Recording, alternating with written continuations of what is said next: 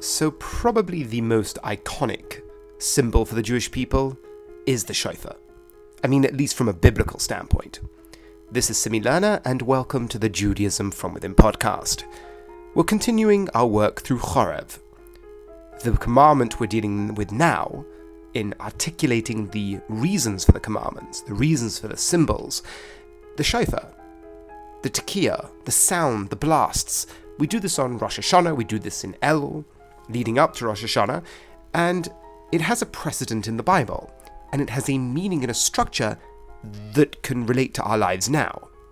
So that's what we're going to do. We're going to talk about its precedent in the Bible, meaning the symbolic idea it was giving over back then, and how that translates to Rosh Hashanah as well as our own transformative journey.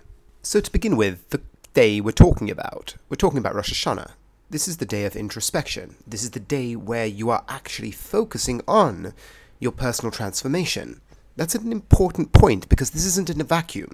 This symbol doesn't appear in a vacuum. It appears on the day in our lives where the focus is on inner transformation. Okay? So let's now develop it further. As I mentioned at the beginning, the power of a symbol doesn't only manifest in how we can explain it in a shticky psychological way today. The power of a symbol also relies on its foundation. How did this symbol make sense to its first students? And I think that's the best way to go. Let's go back to the beginning. This meant something on the ground for the Jewish people when they were traveling through the desert. The sound that was known as a tekiah was sort of blasted out. Now, the tekiah wasn't just one sound, it was made up of three separate components. A tekiah, a truah, and a tekiah. It's what we have in synagogue today. But Rav Hirsch breaks these down. Well, the tekiah is the long blast, the truah is that broken blast, and then a tekiah would be another blast. So you would have a clear sound, a shattered sound, and a clear sound. Now this would indicate something to the Jews on the ground. The first blast would make them ready. Remember, they're camped in tents. The trumpets that were sounded, they weren't shofars like we were using today, they were these silver trumpets. But let us play out the actual movement. The first blast would be to pay attention, to get ready. The second blast would be to break up camp, mirroring the actual shattering nature of the blast itself. You would break up camp. You would take with you what you need, and you would leave behind that which you don't. And then the final blast would be the movement to the next destination. So you had these three blasts. You had the clear, the shattered, and the clear. The pay attention, break up camp, and move to the next destination. Rav Hirsch says this is the exact idea we're supposed to impart into our psyche when we hear this shofar blast. The first is to draw our attention. The truah, that shattering sound, that requires that inner shattering, that inner transformation. Any transformation requires symbolic depth. It requires the leaving that which you don't need behind, and that is painful. If you have a conception of God, if you have a conception of your fellow, you have an idea of what you should be doing in the world, and then the transformation takes place.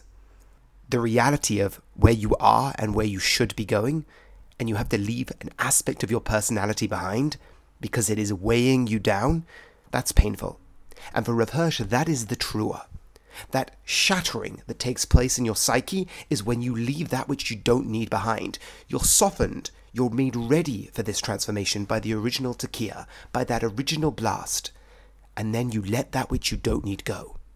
And then the final blast is the movement to a better future, an action-orientated step. And Rav Hirsch teaches that this parallels the three principles at the core of inner transformation: Teshuvah, Tefillah, and Tzedakah. Teshuvah is that introspection. Tefillah is the avodah that it requires to make that inner transformation. And Tzedakah, acts of loving kindness, are how it is supposed to be manifest in the world. You introspect, you change, and you act. This is the calling of the shofar.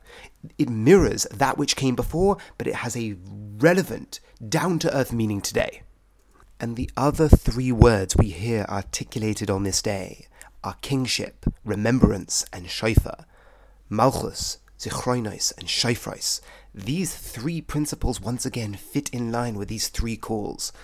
the call to introspection by your father. The king calls you. It softens you. It recognizes change is needed. You are being summoned.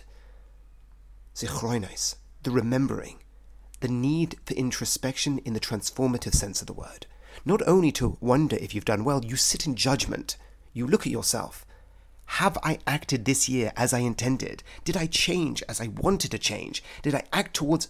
And these sort of questions force you to hold yourself up in front of a higher ideal. You hold yourself up in reference to God. Have you lived up to that expectation? You sin in judgment. And the beauty about this is that it's a reality that you experience. Not that God appears to you. I don't mean that. I mean, when you ever sit down and think, am I living up to my values? You're sitting in judgment of yourself. That's exactly what you're doing. It's why an idea that I've repeated previously, we don't like writing out a schedule, because then you've created something that will judge you, something that stands outside of you that will judge you. That is what a schedule is, and if you don't live up to the schedule, you feel lacking, and nobody likes to feel lacking. But that's what this day is. The first is the call. The second is the judgment. Am I living up to it? What happened before? Is it where I want to be? And then the last, the Shifreis, the movement forward, the charge, the next step to the next destination the Jews were called in the desert, you call in your very life. So let's recap these ideas. We said the idea of a tekiah is split into three components, a tekiah, a truah, and a tekiah. A blast, a broken blast, and then the final blast. For the Jews in the desert, the making ready, the breaking camp, and then lastly, the moving forward to the next destination. And in our own lives, the paying attention, the readying ourselves for this most holy day, the breaking up of what we don't need, the judgment we sit in of ourselves in reference to God, in reference to our values that we want to uphold, and then lastly, the charge forward, the tzedakah, the loving kindness, the action. How am I going to act differently tomorrow? These are the three components in the Jews' transformative experience of Rosh Hashanah, elicited by the symbol of the shofar. I hope you enjoyed. Please join me next week. If you're listening to this on any of the platforms or podcasting platforms, please rate, like, and comment if you want. You can email me at similerner@gmail.com. I hope you have a wonderful week.